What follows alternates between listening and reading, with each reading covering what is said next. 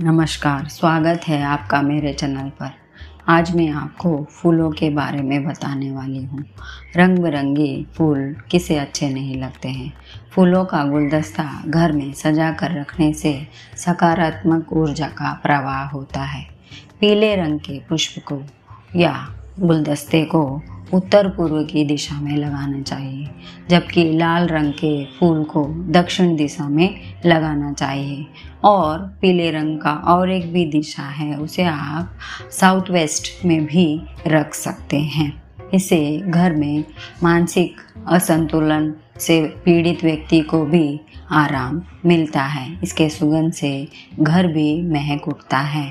अगर आप असली फूलों का गुलदस्ता नहीं रख पा रहे हैं तो आप आर्टिफिशियल फूल को भी लगा सकते हैं, लेकिन ये ध्यान रखें कि उस पर धूल न जमने पाए और वो निरंतर साफ करते रहें।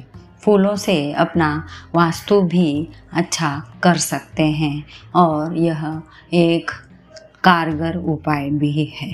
सभी को फूलों से बहुत ही प्रेम होता है। अगर यह मेरी जानकारी आपको अच्छी लगे तो प्लीज़ लाइक, शेयर और सब्सक्राइब कीजिए। धन्यवाद।